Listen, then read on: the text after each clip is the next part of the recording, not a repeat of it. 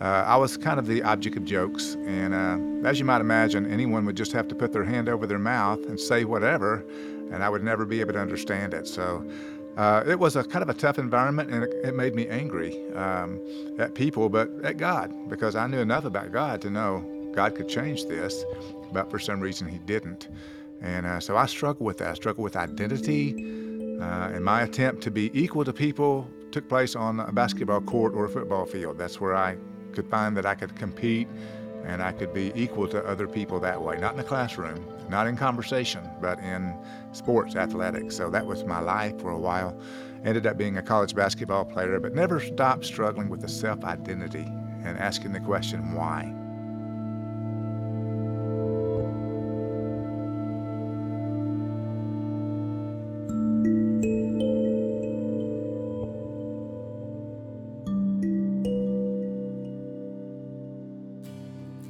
Thanks for tuning in to the Reframing Ministries podcast, where we provide strength for today and hope for tomorrow for caregivers and their families. We'd love to hear how these episodes have helped you. After rating, would you share your story in the reviews section of your preferred podcast app? Our team at Reframing Ministries loves to hear stories of hope and healing, and now we've played a small part in them. Now, here's Colleen.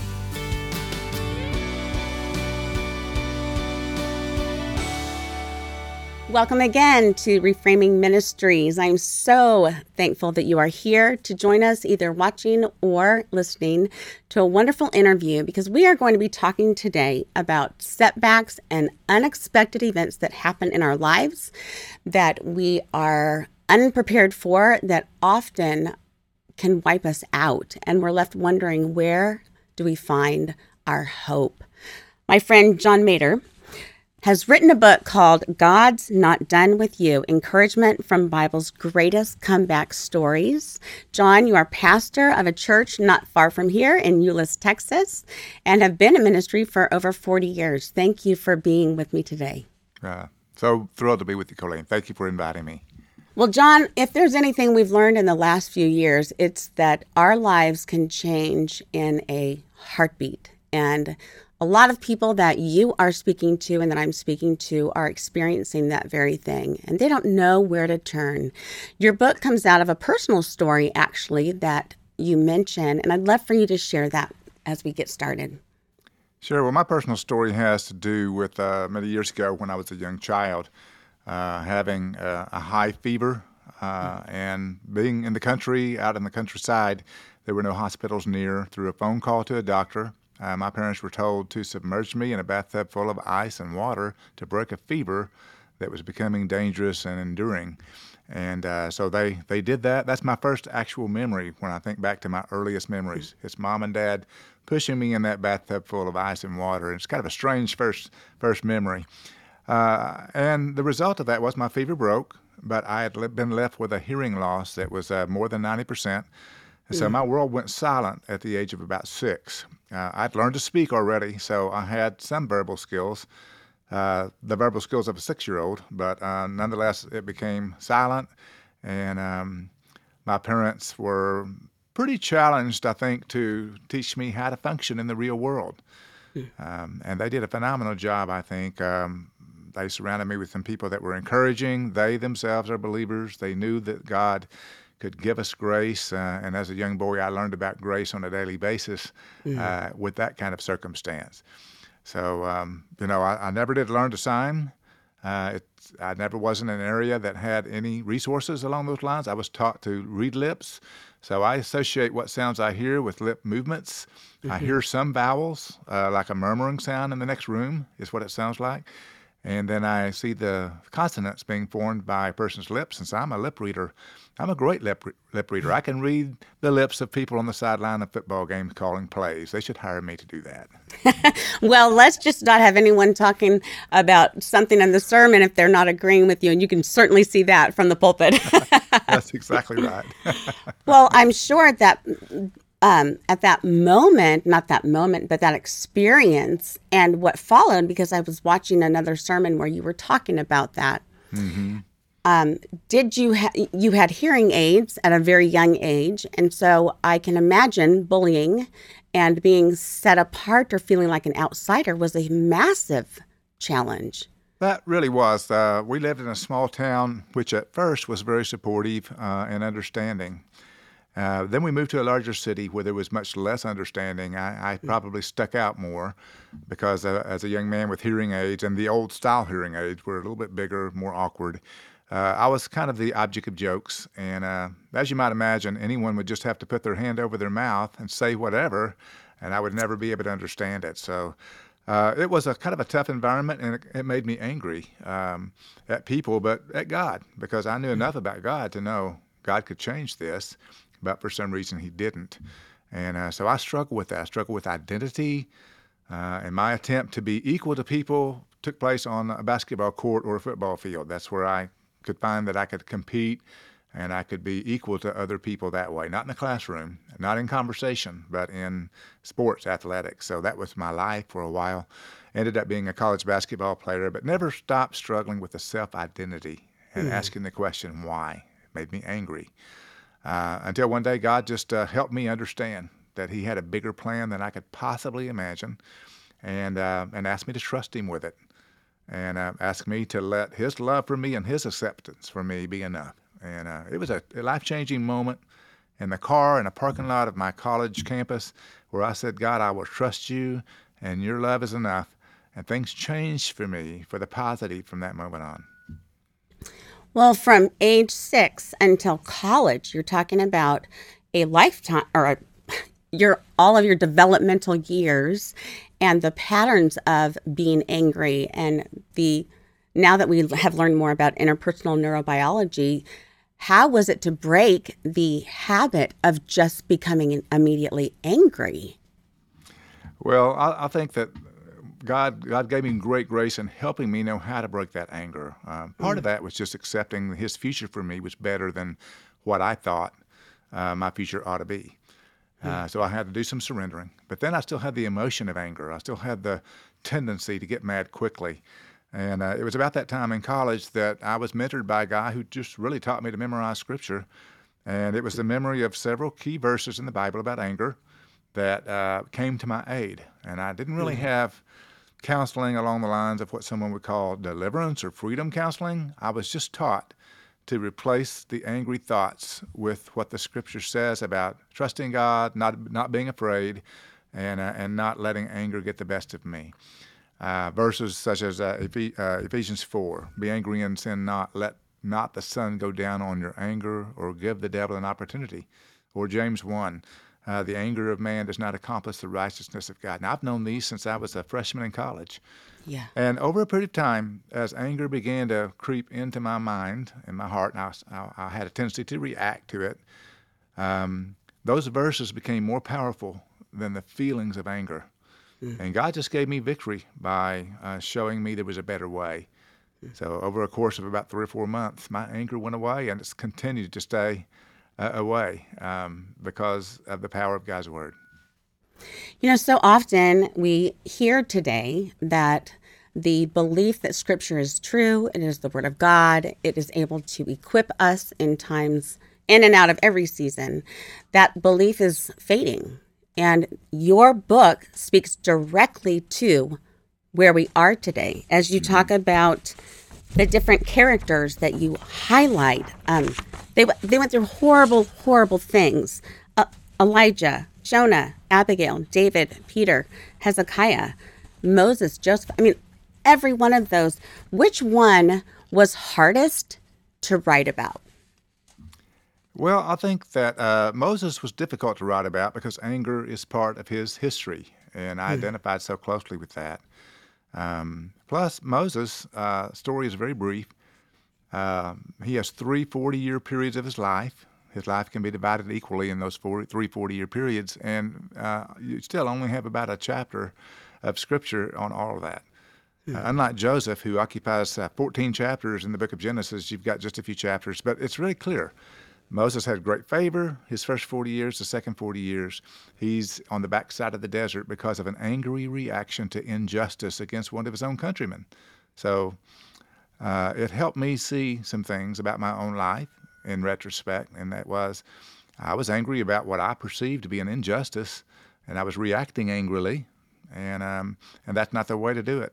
And uh, of course, Moses had 40 years to figure that out before God finally spoke to him again. You know, we struggle to get alone and listen to God, and it must have taken Moses quite a few years to get to that place where that burning bush actually appealed to him and he stopped and he listened to God. But the last 40 years of his life were incredible. We know it as the Exodus. Mm. So the Lord's got bigger plans for us than we can imagine. I think it's interesting because you mentioned when you lost your hearing, the world became very narrow. Um, and I also, as I mentioned earlier, have lo- lost my hearing and have had surgeries to repair that. But there's a silence that cannot be explained when our ears don't work. And I think there's a spiritual connection to that same kind of silence that we feel from God mm-hmm. when our lives don't work. Can you talk into that for us? Yeah, I can, and, and I and I would uh, agree with you that it's a different kind of feeling. It's a different kind of silence than what most people perceive. Most people are looking for silence. They want to find it. We can't find our way out of it sometimes. We can't hear, and um, so there, there are benefits to that. For example, you can sleep through the night without anybody disturbing you. Uh, my wife exactly. and I had six children. They're all adults today, but I doubt I woke up very many times in the night. My wife had to do that because she heard them. Um, so there are some things that we don't really want to hear in life, and, and I get to skip all those things. but when I really want to hear something audibly, um, I'm not able to do that often. And so there's a frustrating element to that. Mm. Uh, one of my big arguments when I sensed that God was calling me to the ministry was that God could not use a man that couldn't hear people, couldn't hear uh, the needs of people, or the prayers of people, so forth. And uh, the Lord spoke to me one time, not in an audible way, but in a very clear, unforgettable way, basically saying this to me If you can hear me, then you can hear all you need to hear. Hmm. And uh, that really constituted a bit of a call to ministry to me because all of a sudden all my objections went to the wayside. And I realized that part of pastoral leadership is listening to God. And God doesn't have any trouble speaking to a deaf person.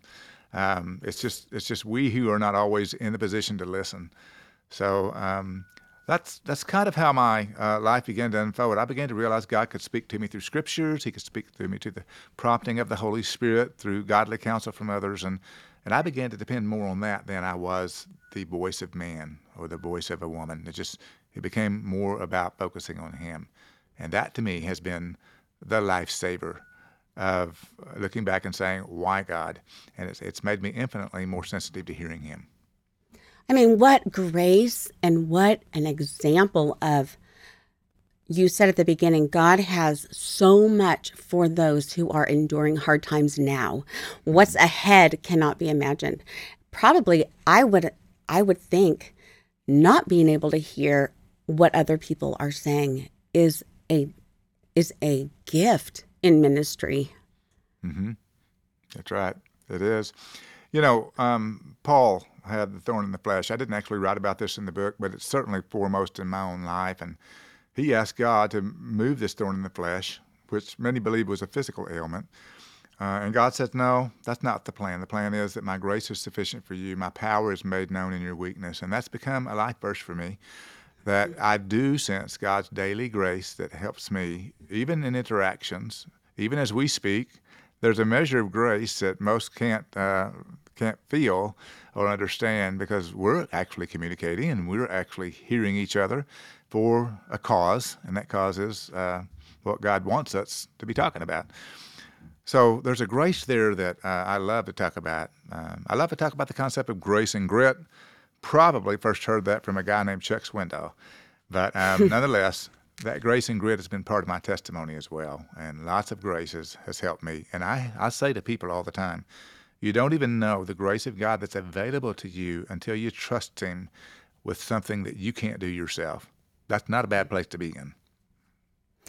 And yet, John, it is so very hard when you're in it because I know my own personal experience with a son who's had multiple setbacks and challenges and doctors and uh, there are times where I just hit a wall and I think I've done everything. God, I've done everything I know to do. And um, I know so many in our community are right there. Their children have seizures that they cannot stop. They are caregivers that are exhausted, and God could change it, but He's choosing not to. Right. Can you talk into their hearts and encourage them? I can, and and I, I do love uh, to refer back to the character name uh, Joseph. The whole idea that all the negative things that were happening in his life, from family, from uh, from you know ill treatment at the hands of Pharaoh or Potiphar and Potiphar's wife, the false accusation, the prison, all these things, to a genuinely good young man. Uh, later on, he could chalk up in uh, Genesis chapter 50, verse 20. You meant it for evil, but God meant it for good. And I've, I've referred to that as the 50 20 vision. Mm. I don't know why I'm going through what I'm going through at times, but I do know that I have a God who can uh, weave that together perfectly. Another verse is Romans 8:28. We know God causes all things to work together for good to those who love God, those called according to His purpose. And and and so I say to those that are in caregiving situations and, and in difficulty physically or emotionally or mentally, whatever it might be, depression is another area we speak of in the book. Uh, but the bottom line on it is God uses all those things as only God can. Mm. And you have two options. You have the option of, of just sitting in that difficult moment and thinking it has no redemptive purpose, or you can look to the God who does redeem things and say, okay, show me the end picture. Show me what's going to happen as a result of enduring or walking through this. And, um, and I think in the long run, that's the only wise way to approach our difficult times. Visit us at reframingministries.com for all of Colleen's interviews, articles, recommended resources, and more. While you're there, don't forget to subscribe and receive our free five day video devotional series, where Colleen provides pointers for navigating daily life and struggles.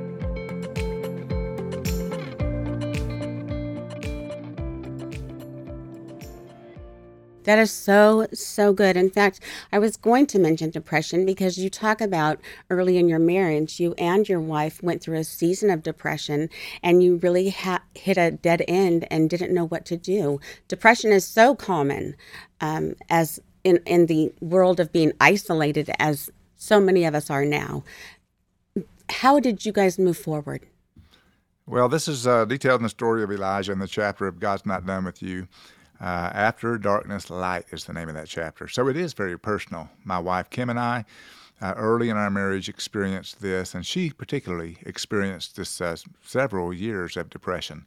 Mm. And uh, it was a tough time for us because I was a young pastor. We were we had two children, a third on the way, uh, at the most critical moment, and um, I would come home from work and she would be just seated on the stairway of the house, just inside the front door, uh, weeping and not knowing why. And uh, Kim is a deeply spiritual woman. She has walked with God for years.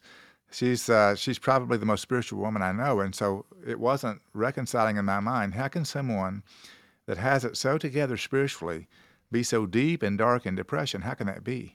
Mm. And I didn't really have training for that. Um, I didn't know resources. We didn't have counselors that we could turn to. Uh, I hadn't read much about depression in my whole lifetime, so I wasn't uh, the best equipped but what we learn to do uh, is to get on our knees and to pray through those moments, those bouts, those seasons where she could sense depression rolling in like a fog. And, um, and we, we discovered the life of Elijah, and that became a life lesson for us. Even, even spiritual people, even spiritual leaders, go through very dark times. But God is not unaware, and He will speak to us during those times and lift us out during those times. And uh, one of the greatest lessons we learned is that our greatest fears usually never come to pass. And that certainly was true of our own time with depression. Now, that's been years ago. Uh, my wife would say today, and has said in conference uh, speaking that she's done, that it's been decades since she's experienced that depression. And yet, wow. uh, all she had was God's power, God's word overriding those moments of depression. I know that's not true um, with every story, but it's true of hers. And we, we find a great sufficiency in God's Word. Well, I, I would imagine it has added a depth to your ministry um, and to what she does as well. Right, it does, and it makes us sympathetic. My hearing loss, or or her uh, big battle with depression, things we deal with, and things we find help from the Lord with, are the kinds of testimonies that we're able to turn and help other people. You know, in 2 Corinthians chapter 1, there's the great uh, opening line that Paul gives us about being comforted in our affliction with the comfort that God Himself gives us when we're in affliction. And five times the word comfort is used, and God is the one doing the comforting, and we're receiving it. So then we turn to others with that same comfort. So if you can look at it in the long haul, the end goal is God is equipping you to help somebody else down the road. If you'll trust Him, you can help others trust Him. So we've experienced that, and Kim has been a great encouragement to other people uh, in their dealings with depression or discouragement. Mm. What a partner that must be. That's wonderful. Oh, um, yes. I kind of nerded out a little bit because I like neuroscience in general. And when you talked about social isolation, I found some research recently done on that. And it says that with humans and animal models alike, there is a common occurrence. Depression is very high. Anxiety, of course, as we have observed in the mental health crisis in the last few years, has yes. gone very high. And also, there is an altered neurotransmission in the brain. So, the neural circuitry, how our brain connects and communicates to ourselves and to the rest of our body, is altered. Now, hearing is a huge part of the brain. Um, how did you work through some of those developmental milestones where your friends may have been reading earlier or advancing in skills that you hadn't developed yet? Well, I think I, I, worked through that with just the great help of parents and teachers that, that walked with me through those times. Um, mm. I had a mom that um, was uh, always quoting the Bible verse that says, uh, I can do all things through Christ who strengthens me. Every time I would mm. come to her depressed, down, weeping, discouraged in some way, she would she would quote that verse to me, and she would say, you know, the, God can help you with worse things than this. So you don't don't give up on God. Don't give up on your future. And so I had people around me like that. I, I can't stress enough the importance of Christian community. Those are our people, placed in our lives by God Himself. And if we close ourselves off to that, then we do miss out on the encouragement and the and the, the nurturing that comes from a community. For example, in the story of Elijah, he got alone. He left his servant and went another day's journey into the desert where he reached the deepest part of his depression. Uh, not wise to do that. It's, uh, it's wiser to have someone around you who is sympathetic and understanding. And even if that friend doesn't know everything about depression or everything about discouragement, they're a friend. And, uh, and they do bring you great comfort in prayer and great comfort in conversation. So that's, uh, that's something I try to keep myself surrounded by all the time. So, as a comforter of others, what advice would you give or what direction what what wisdom would you pass along to those who do come alongside those who are struggling? I think mirroring what christ does for us is a big piece of this. Um, acceptance. Mm. i accept you. Don't don't you don't have to change for me. You don't have to perform in a different way for me. I accept you. Whether it's a hearing loss or it's depression or discouragement i accept you. I'm your friend. You're not going to have to measure up to me I'm just committed to you no matter what. That's a big, big thing in a person's life because often, with with hearing at least, it was always about measuring up. Others hear that I what I don't hear. They're able to make better grades than I can make in school. Uh, they're able to better carry on a social conversation than I can. So I really felt deficient. But I did have a few friends that said, "Hey, it doesn't matter. We'll clue you in what you need to know, and we'll walk with you." And uh, so I have people on my side. That's that's a big piece of it. Even Elijah had an angel of the Lord come to him and and feed him and encourage him. So even when nobody else is around, uh, God will send an angel. But but I love the example of that angel. We can be an angel to somebody else, so to speak. We yep. can be a friend, an encouragement, a prayer warrior. So when I when I see people who are who have others around them that are really going through the valleys, that um, I encourage them to step up and speak, it's, even if it's just a word of acceptance and the promise of prayer. It makes the biggest difference in somebody's life that they're not doing this alone. I don't think that that's huge. Alone. No, and it's not good for us in any way. And as caregivers, that is probably the one of the most significant sorrows is not having a companion or a group of people um, to come around them because that is so powerful. So, encouraging us to continue to pursue that, continue to reach out mm-hmm. is so vital. Another point you made in the story of Jonah, you talked about a gal who uh, had run far from God, devastated experiences in life, losses that were so big, she just said, I'm done.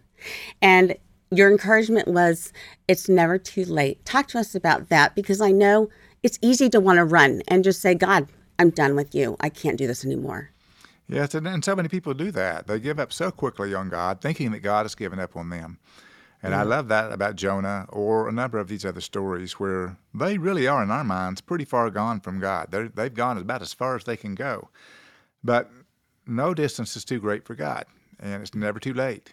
As long as you have breath, as long as you're alive, you have a way to get back to God, and, and he, he appeals to us to come back to Him. So, um, yes, the, the story I wrote about that is parallel to Jonah was a woman that, that really did walk away from God. And it was an encouragement of a sister in Christ who, who said these same words I'm saying to you, and that is, there's no distance that God can't span. There's no gap too big for God and uh, he is relentless in his love for us. And, and he, he pursued this woman, and she's today one of the greatest worshipers I've ever known. Um, she is in our church, and she is regularly telling her story of having run far away from God and God drawing her back with his love. And when we sing a song like Reckless Love, you should watch her because she is absolutely um, reveling in her testimony of God just loving her with an incredible love. Mm. So it's definitely there that God is able to bring you back, and no distance is too great. And, and I, I talk to people all the time that say God's done with me, and I would I would argue that I would say no, He's not. Let let God say that to you, but God's not going to say that to you because He's a redeeming God. I love that you mentioned identity, John, and um, so many of these stories they could have all they could have all hung their hat on an identity of a victim or the identity of someone that um, was moved from Pharaoh's house into the wilderness for 40 years. How do we move forward and let this be part of our story, but not be the root of our identity? Well, the the identity we have in Christ says there's there's, there's an old part of our lives that's out there, but there's also a new part of our lives, and it's a it's a daily decision I say to people all the time, you can listen to one of two voices. You can listen to the call past to the to your past, which the accuser is all, always making. He's calling yeah. us back to our past. Or you can answer the call from the forgiver, Jesus, who calls us with an upward call. Now, even Paul said this in uh, Colossians or Philippians chapter 3. He said, One thing I do, forgetting what lies behind and pressing forward to what lies ahead, I press on to the upward call invitation, the upward call and invitation uh, of God in Christ Jesus. Think of all that Paul had to overcome in his past. He was a persecutor of the church of Jesus, putting people to death. He was a religious terrorist. And now he was a spokesperson for Christ. So he said, I had to, I had to forget a lot of things. So Paul's identity all of a sudden became, I'm a child of God. I didn't earn it. It's by his grace. Uh, 1 Corinthians 15, 10, it's what I call the grace and grit verse. Uh, he said, By the grace of God, I am what I am and his grace towards me did not prove in vain, yet I labored more than them all, yet not I, but the grace of God in me. So he just couldn't even talk about his own achievements without mixing in the grace of God, which is an appropriate way to look at life. And so identity has everything to do with who God says you are, yeah. and uh, and being able to say uh, that you are who God says you are instead of what your past says you are. We're not products of the past. We're products of the cross in Jesus Christ. Oh, that is so good. Um, as we come to a close, I want to ask a question about feelings versus truth. And there, it is so easy to be swept away with our feelings. Um, to feel, well, the reality is, I am alone at times, or suffering is hard. It it's grievous at times, and yet God's word is where we have to go for being stable. How did you wrestle through that? You know, I think that's one of the greatest questions you could ask because the the issue of how we feel today is probably one of the most dominant ideologies that is out there today. And mm-hmm. so people's desire or their feelings carry them off in directions that are moral issues, that create moral and relational issues um, that we could spend hours talking about. But, you know, the Bible tells us that we're made up of body, soul, and spirit. Our soul is mind, will, and emotions, and we are changed by the renewing of our mind. As our mind thinks, so our emotions can follow, and our will eventually can surrender. Think of the Garden of Gethsemane, where Jesus, even though Jesus was perfectly human and perfectly God, he still suffered and agonized over the weight of the sin of the world and said, Father, if there's any way this cup could be passed from me, this suffering I'm about to undergo, then so be it. But nevertheless, not what I want, but what you will. And uh, even there, he showed us that through prayer and through focusing on the Father's will, we can endure suffering and get out on the other side and do the right thing. So I tell people all the time your feelings are not the way you lead. You don't lead with feelings. The feelings are on the caboose of the train. The facts and the truth are the engine that drives you in the right direction. Hmm. So feelings are not something that we can just die to, but they are things that we can set aside for the truth. So I yeah. encourage people to let their mind lead, let their will and emotions to fall in line behind, and they can live a life that is um, that is truthful while putting feelings in the appropriate place. Mm-hmm. I often tell people that I can manipulate their feelings in a moment, just to just to illustrate that. Yeah. And uh, I would say if I called you and said you have news, you've won a sweepstakes, you're a millionaire, your feelings are going to go off the charts. You're going to be excited. You're going to be thrilled. You're going to be grateful. And then I say in the next sentence, April Fools. It's not true. And all of a sudden, you're going to be angry. I've just manipulated your emotions from highs to low because of how I position truth or, or a lie. So it's really important for us to see how easily we're manipulated. So lead with the truth, the scripture of the Word of God. Lead with the truth. Let your emotions and your uh, actions follow. So that's how I walk people through that process of uh, leading not with your feelings, but with faith in the truth. It truly is a renewing of our minds every single day, isn't it?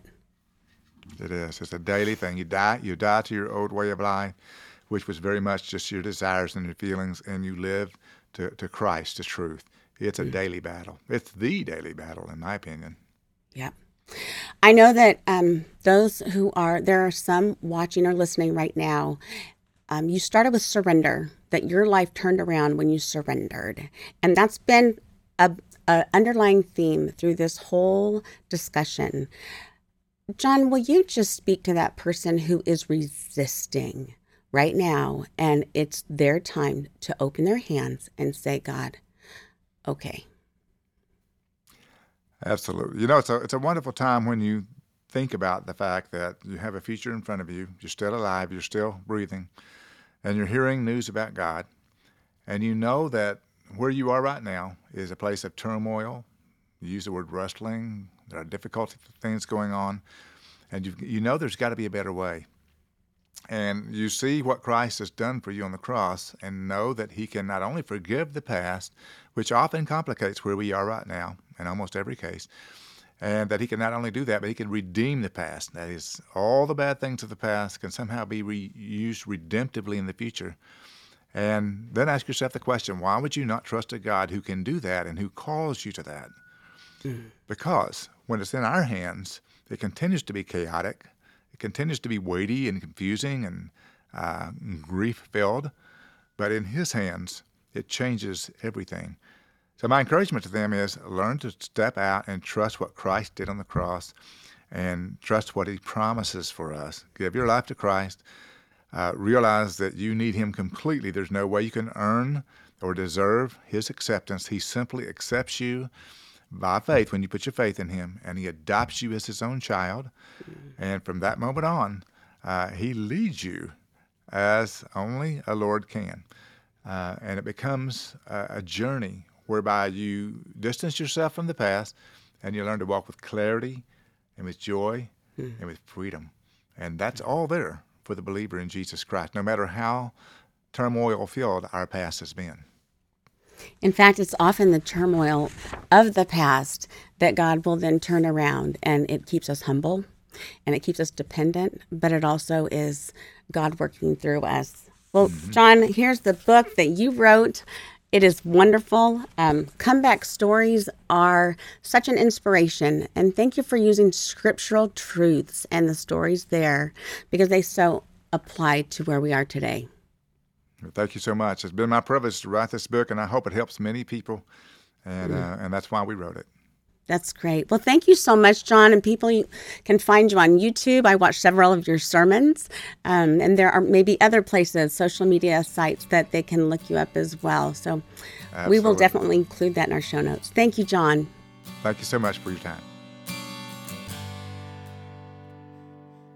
Thank you again for joining us today. We hope you'll join us again for future discussions with Colleen and world influencers. The Reframing Ministries podcast is a production of Insight for Living Ministries.